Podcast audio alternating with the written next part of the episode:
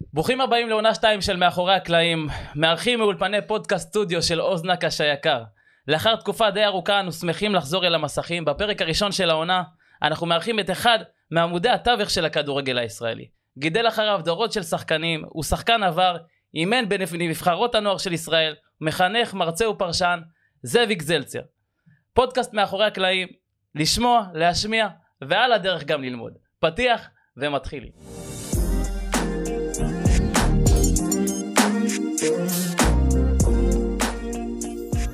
זאביק, ברוך הבא לפודקאסט מאחורי הקלעים, מה שלומך? אלי, מה קורה? אהלן, לאחר תקופה ארוכה אנחנו חוזרים אל המסכים, איזה כיף, בשעה טובה. כיף לחזור עם אה, אורח אה, מאוד מיוחד, זאביק זלצר. ראשית תודה, ערב טוב גם לכם. גם אה, נעים לראות אתכם, אתה יודע, גם פנים אל פנים, ולא דווקא להיפגש ברחוב, אלא אתה יודע, דווקא באולפן יש שאלות, יש תשובות. אמת, אנחנו... יהיה מעניין. אנחנו, אתה יודע איך הגענו, סיפרת, אתה יודע כמובן, הצופים לא יודעים. אה, פגשתי את זאביק בנתניה באזור תעשייה, אמרתי לו מה נשמע, בוא, בוא, בוא, אפשר תמונה, הסכים, דיברנו קצת על זיו קבדה, אם אתה זוכר, נכון? והזמנתי גם. אותו לפודקאסט. המשפט הראשון שהוא אמר לי, באהבה, בשמחה, תרשום את המספר טלפון שלי, אני מגיע בכל זמן. והנה זה קרה. נכון. אז כיף גדול שאתה פה, באמת כבוד גדול, אתה אחד האנשים, אה, אני חושב שלא צריך להגיד את, זה במסכים, אבל אה, כמו שאמרתי בפתיח, אחד מעמודי התווך של הכדורגל שלנו, היילי. הכבוד הוא ונראה את זה הדדי. לאורך הפרק אתה גם. יודע, הכבוד הוא הדדי, כולנו בני אדם, אתה יודע, ראש אחד, שתי עיניים, שתי ידיים, שתי. רגליים. הכבוד הוא הדדי, ונעים גם לפגוש אתכם. מה שלומך בימים אלה? מה, מה עיסוקיך? עיסוקי, אתה יודע, כדורגל. מרצה בקורסים, אה, כמובן עושה פרשנות אה, הרבה בשבוע. גם, אתה יודע, תורם לקהילה, אני, אה, הקימו קבוצה ביהודים של אה, נערים וילדים, אז אני פעם, פעם, פעמיים בשבוע עוזר להם, תומך במאמנים, נותן להם תוכניות עבודה, מעודד את הילדים, אתה יודע, זה, זה, הכל, תשמע, הכדורגל הוא עולם כל כך רחב, אתה יודע, היה שחקן בזמנו דוד קרקו. שחקן באמת, היה שחקן נבחרת ישראל, מכבי תל אביב, אני שיחקתי איתו ואחר כך גם אימנתי אותו. והנה אני בא לעזור לילדים צעירים כתרומה לקהילה, לא לשום דבר, כי הקימו קבוצה חדשה, בזמנו אימנתי את הפועל יהוד שהייתה קבוצת צמרת בליגת העל, מקום שני בליגת העל, ובאו, פנו אליי שחקנים ותיקים ואמרו לי, הקמנו קבוצה חדשה, הפועל יהוד התפרקה, של נערים וילדים. אתה רואה, בוא, נשלם לך, אמרתי להם, זה, זה בלי כסף, אני בא לעזור לכם, לתמוך. ופתאום אני פוגש ילד אחד, מוצא חן בעיניי, אני רואה שחקן כדורגל טוב. ומי זה? זה הנכד של דוד קרקו. אתה יודע, איזו התרגשות, גם מבחינתי, לספר לילד מי היה הסבא שלו, ומה היה הסבא שלו, ולראות את העיניים שלו מבריקות לפני כל הילדים. אלה חוויות שלא יכולות להיות בשום מקום אחר, רק במס... ב- ב- ב- בכדורגל, או בפרט בספורט בכלל. שמע, אתה מאז ומתמיד אוהב לעבוד אה, במחלקות נוער, אה, אימנת את נבחרת הנוער של ישראל, אה, קבוצות, ואם אנחנו כבר מדברים על שחקני עבר, אנחנו נדבר גם על הנושא הכי חם כרגע בכדורגל הישראלי, נבחרת ישראל, יוסי בניון, חניך שלך. מה דעתך על, ה... על הבחירה הזו שבחרו ב- דווקא ביוסי. בניון? על המינוי. תראה, אני חושב שהמינוי הוא מינוי טוב. כי בעצם אה, לוקחים בחור צעיר יחסית לתפקיד, עם הרבה ניסיון. כשאני מדבר על ניסיון, אני מדבר על, לא רק על היכולת שלו כשחקן על בכדורגל שלנו, אלא פשוט בחור שעבר בקבוצות הכי טובות באירופה. אה, הוא היה בספרד, אה, אה, הוא היה אחר כך, אה, הוא היה בסנטנדר, משם הוא עבר לאנגליה, לווסטהאם, הוא היה בליברפול, נכון. והיה בארסנל, והיה בצ'לסי, וכיכב בנבחרת ישראל. זאת אומרת, הוא ינק מהרבה מאמנים, מהרבה מנג'רים, הוא יודע את העבודה, הוא מכיר את העבודה, הוא חי את ה... עכשיו, אני גם מכיר את יוסי, יוסי הוא בחור מאוד מאוד רציני, אה, הוא בחור שמאמין במה שהוא עושה. אני חושב שהמינוי הוא מינוי טוב, כי סוף סוף הבאנו מישהו מהכדורגל שלנו, לא צריך לחפש בשדות זרים, כשיש לנו אה, אנשים יותר טובים, אני אמשיך יותר, ויוסי הוא בעצם המנהל המקצועי, אבל יש גם מאמנים. ואני גם טוען שיש גם מאמנים ישראלים טובים, אתה יודע, מצד אחד אנחנו מחפשים מאמן במעט כסף ומאמן זר. אז איזה מאמן זר ברמה הכי גבוהה יבוא? אבל למה? כי יש לנו, דיברתי על יוסי, קח את אלון חזן שמאמן היום את הנבחרת הצעירה. אלון גם, הוא היה שחקן מצטיין, הוא זכה בתארים בישראל, הוא היה שחקן נבחרת הרבה שנים, הוא היה בפרמייר ליג, הוא שיחק בווטפורד באנגליה, יש לו את כל הנתונים, הוא עושה עבודה טובה. עכשיו, הוא עובד בהתאחדות לכדורגל כבר כמה שנים טובות. הוא התחיל עם הנערים, הוא המשיך עם הנוער, עכשיו הוא עם הצעירה. זאת אומרת, הוא מכיר את כל השחקנים בגילאים כשיגיעו היום לנבחרת. אז למה לא לתת לו את הבמה? למה לא לתת לו את ההזדמנות? אני משוכנע שהצוות הזה שיוקם דווקא מישראלים, יביא אותנו זה, להישגים. זו, זו נקודה מעניינת, אבל אני רוצה לגעת ב- בדבר אחד, ליוסי בניון אין אה, אה, עבר בתפקיד הזה, אין לו ניסיון, אה, מלבד בית"ר ירושלים, ששם הוא נכשל, הוא עזב. אה, ואלון חזה, להבדיל ממנו, יש לו, כמו שאמרת, ניסיון אה, עשיר, אם אין בעבר. אתה מכיר את כולם היו בניי, שניהם היו שחקנים שלי. אה, אה, ולכן אני חושב שהציוות ביניהם, מכיוון שאני מכיר את האופי של שניהם, זה יכול מאוד מאוד להצליח. עכשיו, ראשית אני לא מסכים עם האמרה שיוסי נכשל בבית"ר ירושלים, יוסי עזב מרצונו ברגע שלא הלכו בקו שלו. כי אם אתה מביא מישהו, ומישהו שהוא דעתן, ויוסי הוא דעתן, אתה חייב ללכת בקו שלו. אתה לא יכול יום אחד, כשזה נוח לך, להגיד בסדר, וביום שני שלא נוח לך, אני מתכוון לבעלים. כן. להגיד לא בסדר. אז או שאתה לוקח אותו ואתה נותן לו את הבמה, או שאתה לא, לא לוקח אותו ואתה לוקח איזה בובה, ויוסי הוא לא בובה. אז אני לא חושב שהוא נכשל בבית"ר ירושלים, אבל אה, תראה, אם לא תיתן לו את ההזדמנות, אתה יודע, אני לוקח אפילו, ה- היום משחקים עם, אה, שיחקו עם גרמניה, שלשום נבחרת ישראל, היום הנבחרת הצעירה, אז אני לוקח את uh, גרמניה. מי המנהל המקצועי בגרמניה? אוליבר בירוף. היה שחקן מצטיין בנבחרת גרמניה, לא אימן מעולם קבוצה, ישר נפל לתפקיד, החליטו שהוא מתאים, הוא היה קפטן בנבחרת גרמניה, והנה הוא כבר כמה, שמונה, עשר שנים הוא כבר מנהל הנבחרת והנבחרת הגרמנית מהמצליחות בעולם. אין שום סיבה שיוסי לא יעשה את זה. שוב, אני מעדיף אותו משום שאני חושב שהוא מרגיש גם את השחקן הישראלי. הוא מכיר את השחקן הישראלי, הוא מרגיש. ובכדורגל אתה צריך גם רגש. זה לא רק ידע, אתה צריך גם רגש. אז רגש זה עוד נקודה מעניינת, כי הרבה מאוד שנים אה, אייל ברקוביץ' אה, תמיד עולה בכותרות כאופציה לאמן נבחרת, נבחרת ישראל. אייל ברקוביץ' עם עבר עשיר ככדורגלן, לא צריך להרחיב, אה, אבל אפס. ניסיון כמאמן קבוצה בוגרת. ואני רוצה לדעת, מה דעתך על מינוי כזה דווקא, כמו אייל ברקוביץ'? תשמע, יוסי עבר גם את אה, קורס המאמנים של ה pro, זאת אומרת, יש לו. אה, לגבי אייל, זה לא בדיוק כך. עכשיו, אני לא אומר שאייל לא יכול היה להיות אה, אה, מנג'ר או מנהל מקצועי של הנבחרת כמו יוסי, אבל אייל בחר לו דרך אחרת. יוסי מעולם לא היה בתקשורת, הוא לא עבד בתקשורת. אייל, אתה יודע, הוא מעורב, הוא בתקשורת הרגילה, הוא בתקשורת הספורטיבית. אתה לא יכול... עכשיו, עוד פעם, אני לא, אני לא דובר של אייל, אני לא יודע אם הוא היה מסכים. כי תחשוב כמה אייל מבחינה כלכלית מרוויח בכל התפקידים שהוא עושה, ואם הוא היה בא להיות, אתה, אם אתה אה, מנג'ר של נבחרת ישראל, אגב, גם לפי חוק, אסור לך להיות בשום דבר אחר. בדיוק. שום תפקיד, לא פרשן, לא שדר, לא, זה, בשום דבר אחר. בוא נראה אם הוא לא מוכן לוותר על זה גם. מי? הוא לא יהיה מוכן לוותר על זה גם. אייל? אייל אני ברקוביץ. בטוח שלא, אני בטוח שלא, גם אין סיבה שהוא יעשה את זה. אה, ו... תשמע, מבחינתי, עוד פעם, יוסי הוא גם בגיל המתאים להיות הרבה שנים בתפקיד הזה.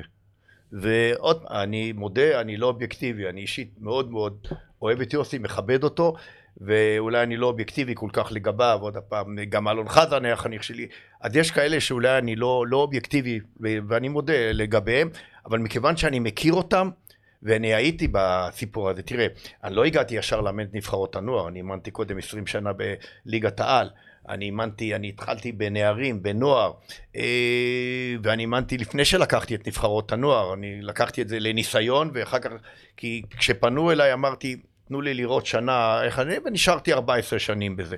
אז אה, אני מכיר בדיוק את האופי הישראלי, את האופי של השחקן הישראלי, ושני האנשים האלה, אני חושב, שהם מתאימים לנהל את הנבחרת שלנו. מבחינתך מינוי ראוי מאוד. אבל זאביק, אנחנו רואים עכשיו כבר את הדריסת רגל הראשונה שלו, פיטורי מרקו בלבול. לא פיטורים, זה לא נכון. לפי דעתך, מה אתה אומר על זה? אני, א', מרקו בלבול אמר התפטרתי, אז הוא לא פיטר אותו, אבל תשמע, אם יש מנהל מקצועי, כן, מצד שני הם אמרו זה גם שיוסי פוגע אמר שהוא במעמד לא לא המאמן, כל מסתדרים. מה שקרה שם. לא, אה, תשמע, אם יש מנהל מקצועי, המנהל המקצועי הוא הסמכות העליונה. המאמן הוא תחתיו, והוא צריך לקבל את, ה, עניין של הסמכות העליונה. מה, ש... מה עוד שאני חושב שהדרישה הזו הייתה דרישה די הגיונית. אתה יודע, משום שהנבחרת הצעירה יש לה משימה לאומית, הנבחרת הבוגרת, אה, אלה שני משחקי ידידות, זה נכון, זה כבוד, זה נבחרת, אבל אלה משחקים שנועדו לסתום חורים מבחינת וופא, לא מבחינתנו. אתה חושב הוא היה בוחר אותו? את אם מי? לא היה את המקרה, כאילו אם אה, מרקו בלבו לא היה... א', הוא לא היה, הוא היה ממשיך, זה ברור. הלו הוא הביא את גדי ברומר, מאמן נבחרת הנערים, אה, אה, כי לא הייתה ברירה, והיו צריכים. לצ- לסתור ליומיים. גדי ברומר חוזר לאמן את נבחרת הנערים. ברור שמרקו היה לפחות זמנית ממשיך, אני לא יודע מה היה אחר כך באופן קבוע, אבל הוא היה ממשיך.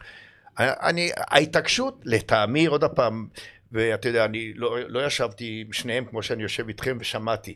ההתעקשות הייתה לא במקומה. משום שההיגיון היה עם יוסי,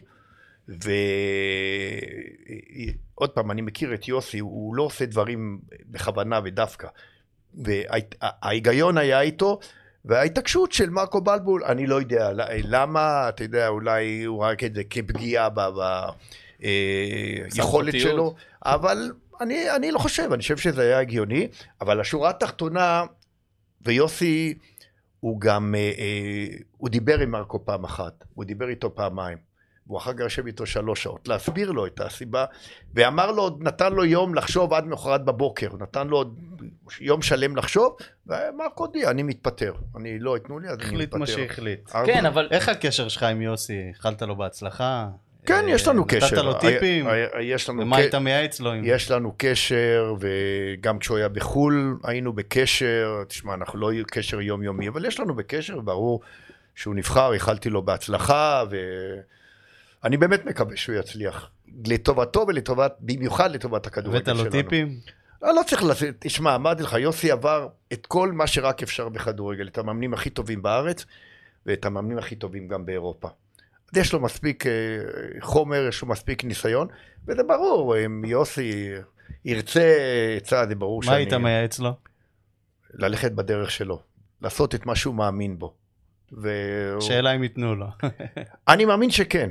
גם שם בהתאחדות, ועדות על גם- ועדות, זה... גם- לא, לא, כמעט גם, בלתי גם אפשרי. בהתאחדות נותנים לו, יודעים, יודעים מי זה יוסי, ויודעים שיוסי עומד על דעתו, וגם בהתאחדות הבינו את זה, ואני מאמין שיושב ראש ההתאחדות אה, חסון, אה, היו לו גם שיחות עם יוסי, והוא נתן לו פשוט את, ה, את ברכת הדרך, זאת אומרת, הוא נתן לו פשוט, תעשה את מה שאתה מבין, ובוא נראה. כפי שאמרת, הוא גם דעתן, ואם נתנו לו את זה, הם גם יודעים ש... הם יודעים מי זה שלא, יוסי, שלא לדרוך. לו על היבלות. בדיוק. לתת לו נכון. לעבוד, לתת לו להפעיל את המחשבה שלו. ועוד פעם, מכיוון שהוא לא מאמן זר, הוא מאמן שלנו, אז הוא מכיר גם את הנערים, והוא מכיר גם את הנוער, והוא מכיר את הנבחרת הצעירה, והוא מכיר את כל הכדורגל שלנו, הוא מכיר את השחקנים שמשחקים אה, מחוץ לגבולות המדינה, ואני לא צריך להגיד, הוא לטעמי האיש המתאים. נאחל לו בהצלחה. תראה, זאביק, אתה, אה, אנחנו עוסקים בנבחרת, אה, עוסקים ביוסי בניון, אתה אימנת את יוסי בנבחרת, אה, נבחרת הנוער. הנערים, הנערים. סליחה. הלא, הנוער, כמובן. נערים ונוער. עליתם לאליפות אירופה, יחד עם יוסי, ב- עם יוסי בניון, עם זיו קבדה. מה היה סוד הקסם בקבוצה הזאת? איך אתה הצלחת להנחיל את הדברים האלה? כי זה חד פעמי. מאז לא קורים דברים כאלה כמעט. תראה, אה, מה שאני עשיתי זה לחבר את השחקנים ולהסביר להם שהכדורגל זה לא ספורט אישי, זה ספורט קבוצתי. יש טובים יותר, יש טובים פחות. צריך לנצל את הטובים בדרך שלהם, במקום שלהם, ביכולת שלהם, וצריך לתת, אתה יודע, א- אין מה לעשות. יש, אה, אתה יודע, גם בכדורגל חוטבי עצים, שואבי מים, אתה יודע, יש כאלה שעושים את העבודה הקשה, יש כאלה שבעצם אה, מקבלים את התהילה, אבל אני הבאתי אותם למצב כזה שהם הבינו שהתהילה מתחלקת בין כולם. זה לא משנה מי הבקיע את השער או מי הציל את השער, התהילה מתחלקת בין כולם. נוסף לזה, הצלחתי ליצור ביניהם בעצם איחוד שהם אהבו אחד את השני גם מעבר למגרש. זאת אומרת, הם הגנו אחד על השני, והם חיכו למפגשים המשותפים האלה, ואני יצרתי אה, בעצם מצב של נבחרת קבוצה, זאת אומרת היינו מתאמנים כל הזמן פעמיים בשבוע, היינו נפגשים שני שלישי מתאמנים, שזה דבר יוצא דופן, וזו היה בעיה מבחינת ההתאחדות, להשיג אה, תקציבים לזה, וזה לא כמו היום, שיש בית הנבחרות ויש כן. שפעים, היינו מתאמנים יום אחד בווינגייט, יום שני בנס ציונה, פעם אחת בראשון, ופעם אחת בחיפה, ובחדרה, ובנתניה, היינו. מתרוצצים, והם היו באים, והם היו רצים, והיו מחכים למפגש הזה, והעובדה היא ש... שמע, כל השחקנים שיצאו באותה תקופה לאירופה, יצאו הרבה שחקנים, הם באו מה- מהנבחרות שלנו, מנבחרות הנוער שלנו. זה זיו קבדה שהיה פה בפרק 5, בעונה הראשונה אצלנו. אה, במשחק ההעפלה מול יוגוסלביה הוא פשוט שרף את הדשא, קיבל ציון מאוד גבוה. מה עשית לילד הזה ששיחק כל כך טוב? הוא פשוט היה ראשית, מעולה. ראשית כל, שתבינו, יוגוסלביה, אתה יודע מה, זה, זה, זה חיבור של סרביה וקרואטיה ומונטנגרו ומקדוניה שהיום אה, גם אה, הולכים למונדיאל. אה, כל הנבחרות כל- הטובות האלה. אז כולם היו. נבחרת אחת, הייתה יוגוסלביה הגדולה. ויוגוסלביה הייתה הנבחרת הכי טובה באירופה, אף אחד לא האמין, אתה יודע. אנחנו נסענו, וזה עוד סיפור, שתבינו מי זו הנבחרת הזו. אנחנו נסענו לרומניה, למשחקי המוקדמות, ובאנו לשחק רומניה, רוסיה ובולגריה, ברומניה. של, שלוש נבחרות מאריות אירופה, ואנחנו, ישראל המסכנה, הגיעה, אתה יודע, ונסענו לשם במזג אוויר אירופי, בבוץ. עכשיו, למה אני אומר לכם, שתבינו, נתנו לנו, לכל נבחרת נתנו שם מגרש להתאמן, ואנחנו, ישראל, לא נחשבת לנו איזה מגרש של קבוצה מליגה רביעית, חמישית, מגרש בוצי להתאמן, באנו ארבעה ימים לפני הטורניר להתכונן. ואתה יודע, היינו מתאמנים, והיה שם אפסנאי של המועדון הזה, אתה יודע שאף אחד לא התייחס אליו, אבל הוא, הוא התאהב בשחקנים, אתה יודע, הוא היה מנקה להם את הנעליים. שתבין, לפני ש... ברגע שעזבנו את המקום, את תקופת האימונים, באו כל השחקנים, אתה יודע, כל אחד נתן 20 דולר, שתבין, 20 דולר זה משכורת חודש ברומניה, כל אחד נתן 20, אספו את כל הכסף, ובאו אליו ונתנו לו, לאדם המסכן הזה, לאפסנאי הזה, אתה מבין? זו הייתה נבחרת עם רגש. ושתבין, מה שנתנו לו זה משכורת של שנתיים ברומניה, מה שנתנו לו. הבן אדם ישב ובכה, למחרת הופיעה אשתו והבת שלו, וחיבקו את כל השחקנים ונשקו אותם, והביאו להם פרחים, ואיחלו בהצלחה, וכל משחק שלנו הם באו. אחר כך גם אה, באמת אה, ניצחנו גם את רומניה ברומניה, ואת רוסיה, ואת בולגריה, ועלינו לאותו חצי גמר מפורסם עם אה, יוגוסלביה. נסענו ליוגוסלביה, ואני חושב שאחרי רבע שעה פיגרנו כבר 2-0. אתה יודע, היו להם שחקנים ששיחקו בסריה A באיטליה, לא רק ביוגוסלביה, היו להם שחקנים ששיחקו באיטליה, בהולנד, בגרמניה, ואנחנו, נבחרת ישראל, עוד אף אחד מאיתנו לא יצא לחוץ. ובאנו באמת, אתה יודע, אה, עם הרבה ביטחון, ואפילו שפיגרנו 2-0, אתה יודע, לא נפלנו, נשברתם. מה, כל מה שאני צריך לעשות זה להרגיע אותם, אבל הם, הם גם היו חבורה מלוכדת. והמשיכו, ולקראת המחצית כבשנו שער, והיה 2-1. והם עלו ל-3-1, ועשינו 3-2, שתי דקות לסוף או משהו. ובאנו למשחק הקובע פה בארץ אה, בחולון, אותו משחק שאתם אה, כמובן מדברים עליו, והייתה אמונה. האצטדיון היה כמה שהוא מכיל בחולון, שלושת אלפים, האצטדיון היה מלא, אתה יודע, כבר כמה שעות לפני המשחק, כי הייתה אמונה בנבחרת הזו, ואהבו את הנבחרת הזו, וגם המשחק הזה לא היה משחק קל, משום שאתה יודע, אנחנו בעצם, אה, הורחק לנו שחקן, אה, שחקן מפתח, צרפתי, אתה יודע, ועוד החמצנו פנדל, ו- בקיצור, אבל בסוף, אתה יודע, הצלחנו לנצח בתוצאה שהיינו צריכים, 2-0, שער אחד יותר ממה שהפסדנו, ועלינו באמת לגמר. והשחקנים באמת באותו יום התעלו ליכולת השיא שלהם.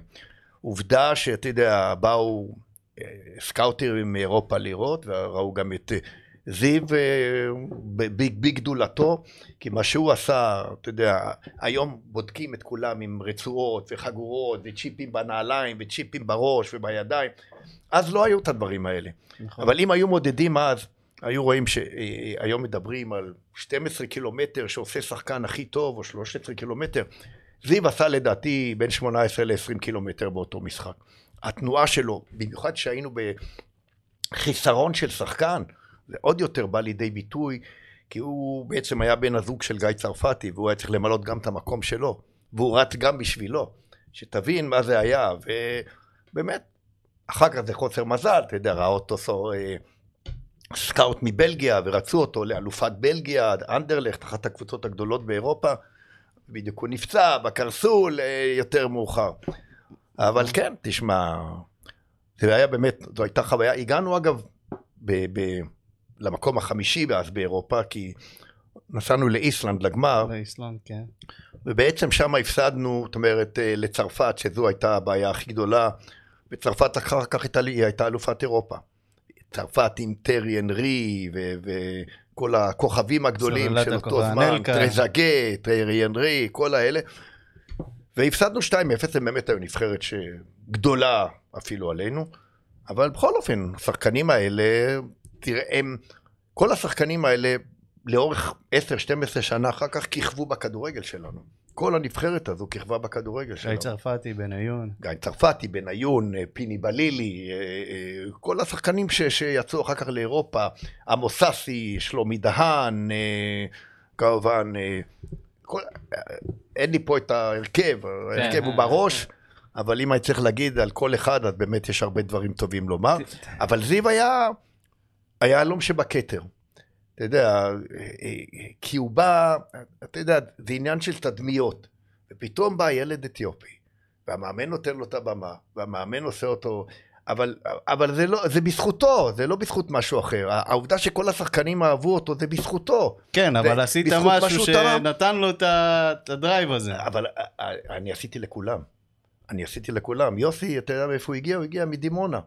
הוא היה ילד שהאבא שלו עזב את העבודה, היה מביא אותו כל יום באוטו לרמ, לרמת גן או לנתניה או לנס ציונה או לזה לאימון. הוא גם, אה, תשמע, הוא התחיל והוא גם ילד רגיש. וגם הוא, הוא, הוא הגיע לשיא במשחק הזה, למ- הוא- למרות שהוא צעיר ב, אה, מכולם. שנה, אה, שנתיים. בשנה, שנה, שנה. כן. תראה, אתה, אתה, אני רוצה לגעת בנקודה של זיו כבד האתיופי, הילד הזה שאתה באת וטיפחת. אתה אחד, אה, אפשר לומר, בלי להצטנע כמובן, שאתה אחד המומחים הגדולים בטיפוח כישרונות בארץ. אתה כל, כמעט כל חייך עוסק בזה. ויש תחושה שהשחקן האתיופי, בוא נאמר שאולי בשנים האחרונות זה, זה הולך ומתקדם, אבל יש בשחקן אתיופי איזושהי בעיה מנטלית כזאת, במיוחד באותם שנים. זיו קבדה, אה, אה, חוץ ממך, אני חושב, אה, כמעט ולא הזכיר שום מאמן אחר אה, במהלך הקריירה שלו, אותך ואת ו- אברהם בכר.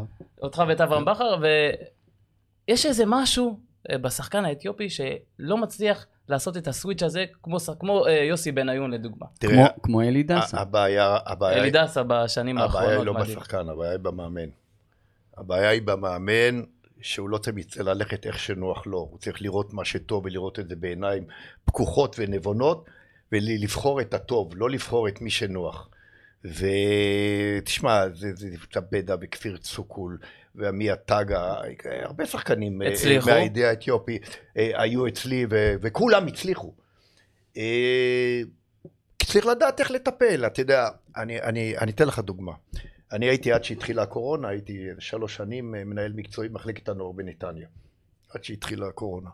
והיה לי ילד מהעדה האתיופית, אני לא אגיד את השם כי אני, אה, בלי, אתה יודע, אישור, אני לא רוצה להגיד את השם, כי, כדי שלא ייפגע. ילד מאוד מאוד מוכשר.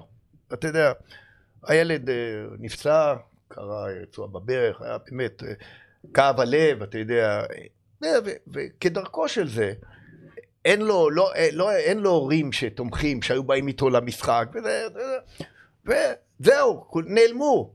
אתה יודע, אני הייתי הולך אליו, ראשית כל בפעם הראשונה שבאתי, אתה יודע, הייתי המום, באתי לבית, שאתה רואה, הוא שוכב על הספה, כאילו, מין ספה בסלון, אין, אין, אין אפילו מה לאכול.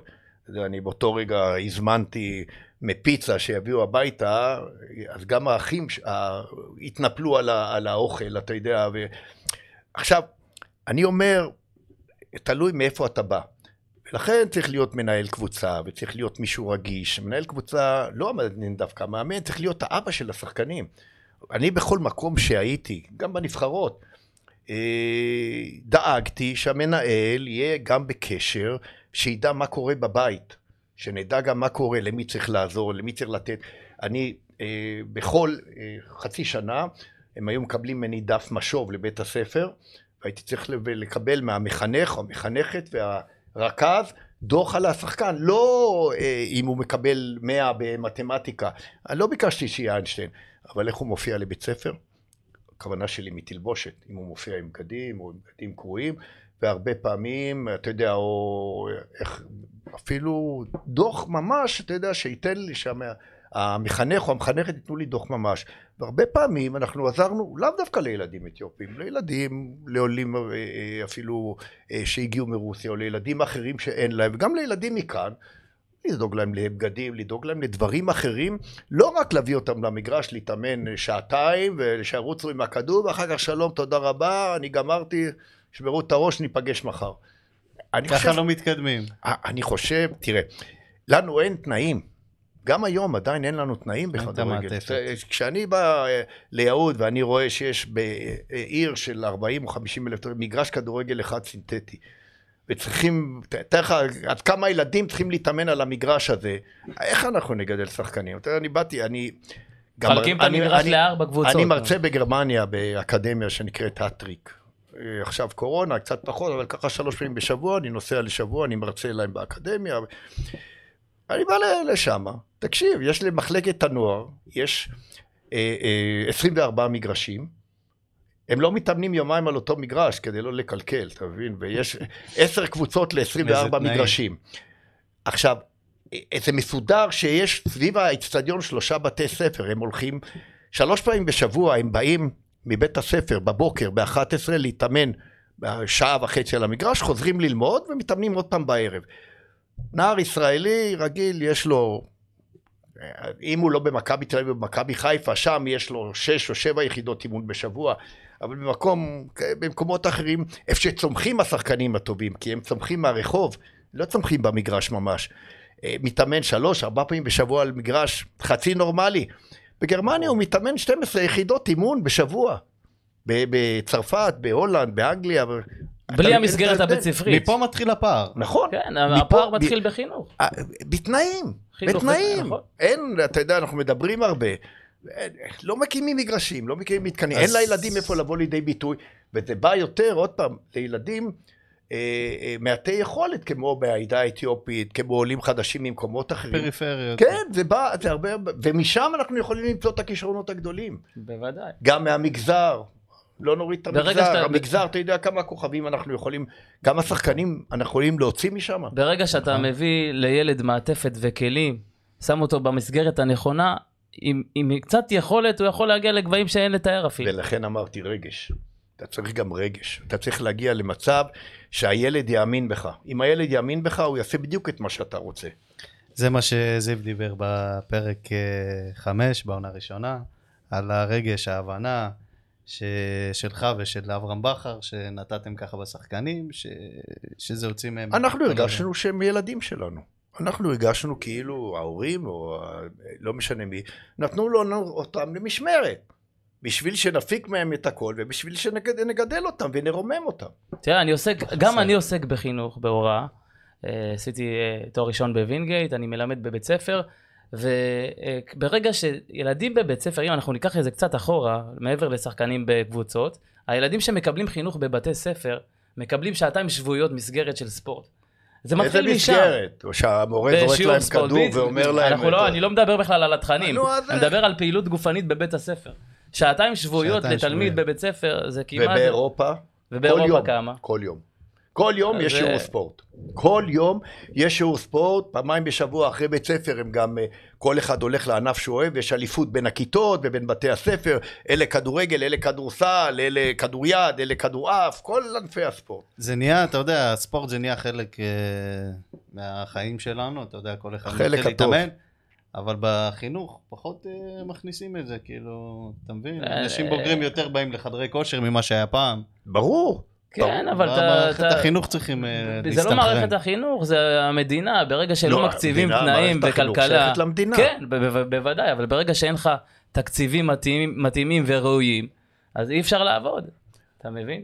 אי אפשר לתת את, ה- את הדברים שאנחנו רוצים לתת לילדים האלה, גם אם אנחנו- יש לך הרבה רצון. אנחנו הרבה פעמים מסתתרים אחרי הסיפור הזה של הביטחון, לוקח את כל הכסף, לוקח... זה לא נכון, יש מספיק כסף. יש כסף, צריך לדעת רק איך הם, אה, איך לחלק אבל- את זה נכון. בדיוק. משאבים למקומות הנכונים. בדיוק. תראה, אנחנו עוסקים, אנחנו מדברים על ילדים, ואפשר גם לדבר על, אה, על, אה, על הורים, ועל איך, כמה, איך וכמה כל הורה רוצה שהילד שלו יהיה נאמבר 1 ויהיה כוכב כדורגל.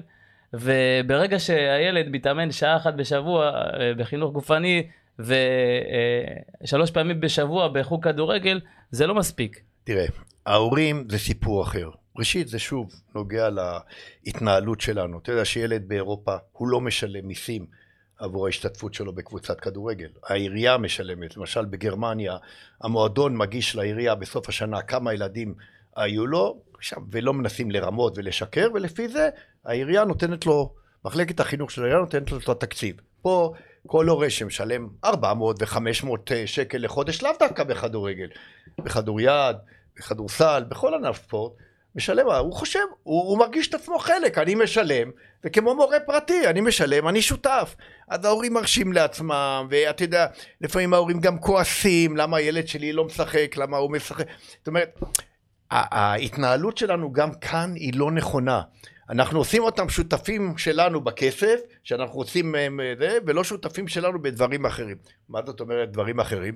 אם אתה מאמן ואם אתה מועדון אה, רציני, תאסוף את ההורים פעם בחודשיים, תעשה להם, אה, תביא תזונאי, תביא פסיכולוג, תביא מישהו שידבר איתם ויסביר להם. אתה כמאמן תדבר איתם על הילדים שלהם, כמו מורה אפילו בבית ספר, כמו, אתה יודע, אה, לתת להם הסבר, לתת להם זה, לתת להם רקע על הילד, מה טוב, מה לא טוב, דברים כאלה. אבל זה אנחנו- קורה, לא קורה בארץ. אה, לכן אני אומר, חינוך של אירופה. ההת, ההתנהלות שלנו היא שונה.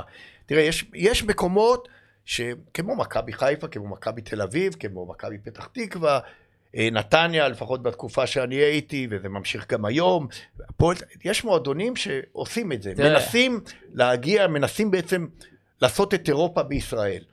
אבל גם שמה, לצערי, גם שמה גובים כסף, גם שמה הבעלים הוא פרטי, הוא גובה כסף, ואתה יודע, אני לא צריך לספר לכם, במיוחד מהעדה שאתה מגיע, יש הרבה ילדים שאין להם אפשרויות. אז אני לא מתבייש, אני במועדונים שהייתי, אני הגעתי לספונסרים וזה, שהם ישלמו עבור הילדים האלה את הכסף. כי הילד אין לו, אז מה, אני אוותר על הילד בגלל שהאבא לא יכול לתת לו כסף? אז אני, אני דאגתי לספונסרים שיבואו וייתנו כסף וישלמו עבור הילדים האלה, וייתנו יותר. וייתנו לבגדים, וייתנו לתלבושות, וייתנו זה. שוב פעם, על מנת לא. לאבד, לא לאבד, לא רק את הכישרונות הכי גדולים, גם את הסביבה. גם את הילדים. כי עצמם. מכמות אתה מוציא איכות. נכון. כשבאים הרבה ילדים ובאים, אתה מוצא את הילדים ה- היותר טובים. בסופ, בסופו של דבר, אה, המסגרת של הכדורגל היא לא רק כדי להפוך למקצוענים, אלא היא נכון. מסגרת חינוכית. כן. ברגע שהילדים האלה, אה, בלי התקציב ובלי הגב הכלכלי, נמצאים במגרשים, הם לא נמצאים ברחובות. וזה אה, הדבר הראשון שהוא באמת הכי חשוב, יותר מ- מעצם אה, הספורט הוא הדבר חינוך. להפוך לספורט. הספורט הוא חינוך. יש ספורט מקצועני שאליו מגיעים באמת אה, שחקני העל, הטובים, המוכשרים, אבל ככלל הספורט הוא חינוך, זה ברור. תראה זאביק, אחד המכשולים הגדולים של שחקן ישראלי הוא הגיוס לצה"ל.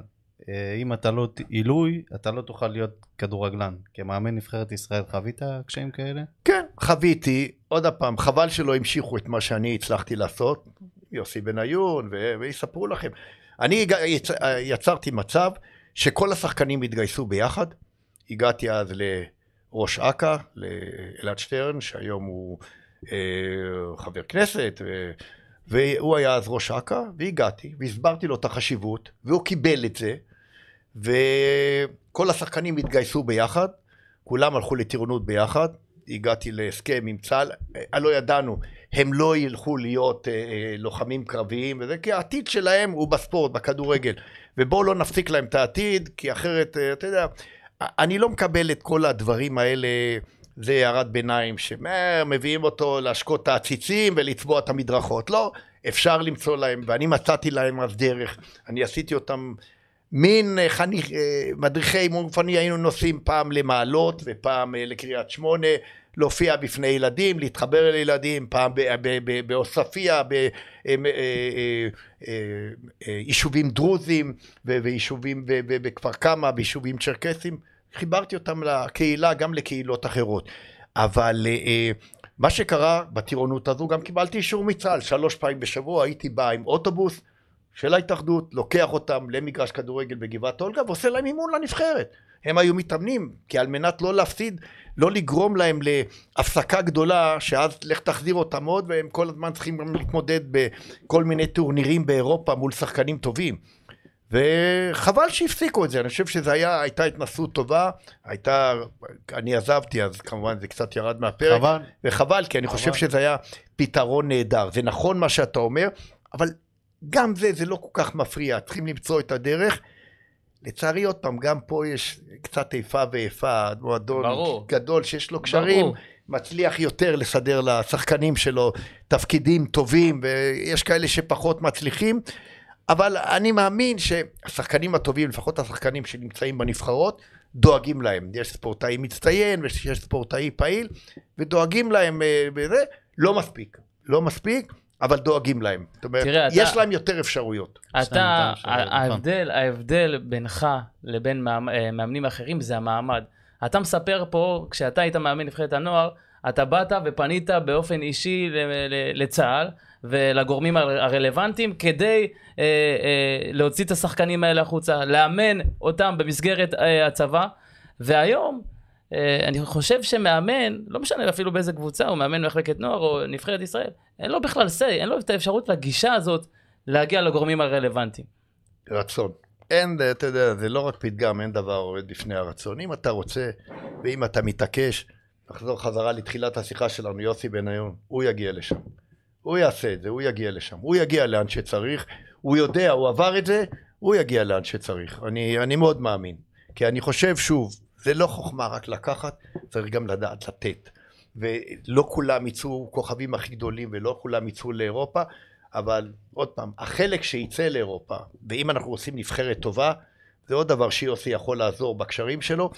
ככל שיותר שחקנים שלנו יצאו לאירופה בגילאים מתאימים, לא בגיל 30, בגיל 21, 2, 3, נוציא לאירופה, השחקנים האלה יעשו את הנבחרת שלנו נבחרת הרבה יותר איכותית. אתה יודע, אחד הדברים הכי חשובים אני, שאני חושב שיוסי בניון צריך לעשות, זה באמת להגיע לגורמים הרלוונטיים בצה"ל, ולעשות איזה מתווה מול השחקנים אה, בנבחרות הנוער והנערים של ישראל, אפילו ד, גם לס- דרך השחקנים הפעילים, אלו שמשחקים במסגרות, ליגת העל לנוער, ליגה לאומית לנוער. תנו להם לשחק לילדים האלה. עושים את זה כבר היום. ההתאחדות כבר פועלת והיא כבר עושה את זה היום. והיא נותנת להם את האפשרות, אמרתי, יש כמה דרגות של ספורטאי פעיל, ספורט, נכון. ספורטאי מצטיין, אבל גם אה, יוצרים מצב שהם אה, משתדלים לעשות מקבץ של שחקנים שעשו את הטירונות ביחד, והם עושים טירונות כמובן אה, כלל צה"לית, בהתאם למה שהם מיועדים, אני חושב שעושים, יש, יש שיפור, אולי לא מספיק, ואולי זה לא נראה כל כך על פני השטח, אבל יש שיפור. אלי, יש לך עוד איזה שאלות בנושא הנבחרת? אה, בנושא אחרת לא. אני רוצה לשאול אותך על מעמד המאמן, כי דיברנו כמה פעמים על יוסי בניון, אה, על המקרה עם מרקו בלבול, מה דעתך על מעמד, על מעמד המאמן היום בישראל? תראה, אני... יש בעיה היום לעומת העבר. בעבר, רוב המועדונים, אולי כולם, היו שייכים אה, למועצות פועלים, ל- למסגרות אחרות, והיום זה בעלים פרטיים. הבעיה היא עם הבעלים הפרטיים, שחושב שבגלל שהוא נותן כסף, הוא צריך גם לומר את ההרכב, במרכאות. וצריך לדעת את המקום שלו, אבל זה גם תלוי במאמן. אם המאמן יודע לעמוד על שלו, ולא מוותר, ולא מוכן להתפשר, אז uh, יכול להיות שבמועדון אחד או שתיים הוא לא יוכל לעבוד, כי הבעלים יגיד, לא, אני רוצה לקבוע. כשאתה רואה בעלים יושב על ספסל הקבוצה, או ב- במחצית מטלפן למאמן, או ל, לא יודע, למנהל, ואומר לו כך וכך וכך, זה, זה לא טוב. זה אני לא פוגע איך זה במאמן, קורה, זה זה. זה פוגע גם, לא, זה פוגע במעמד המאמן כלפי השחקנים, נכון. כלפי הקהל, כלפי הכל. אבל יש מאמנים שיודעים לעמוד על שלהם, הם לא יוותרו בשום אופן.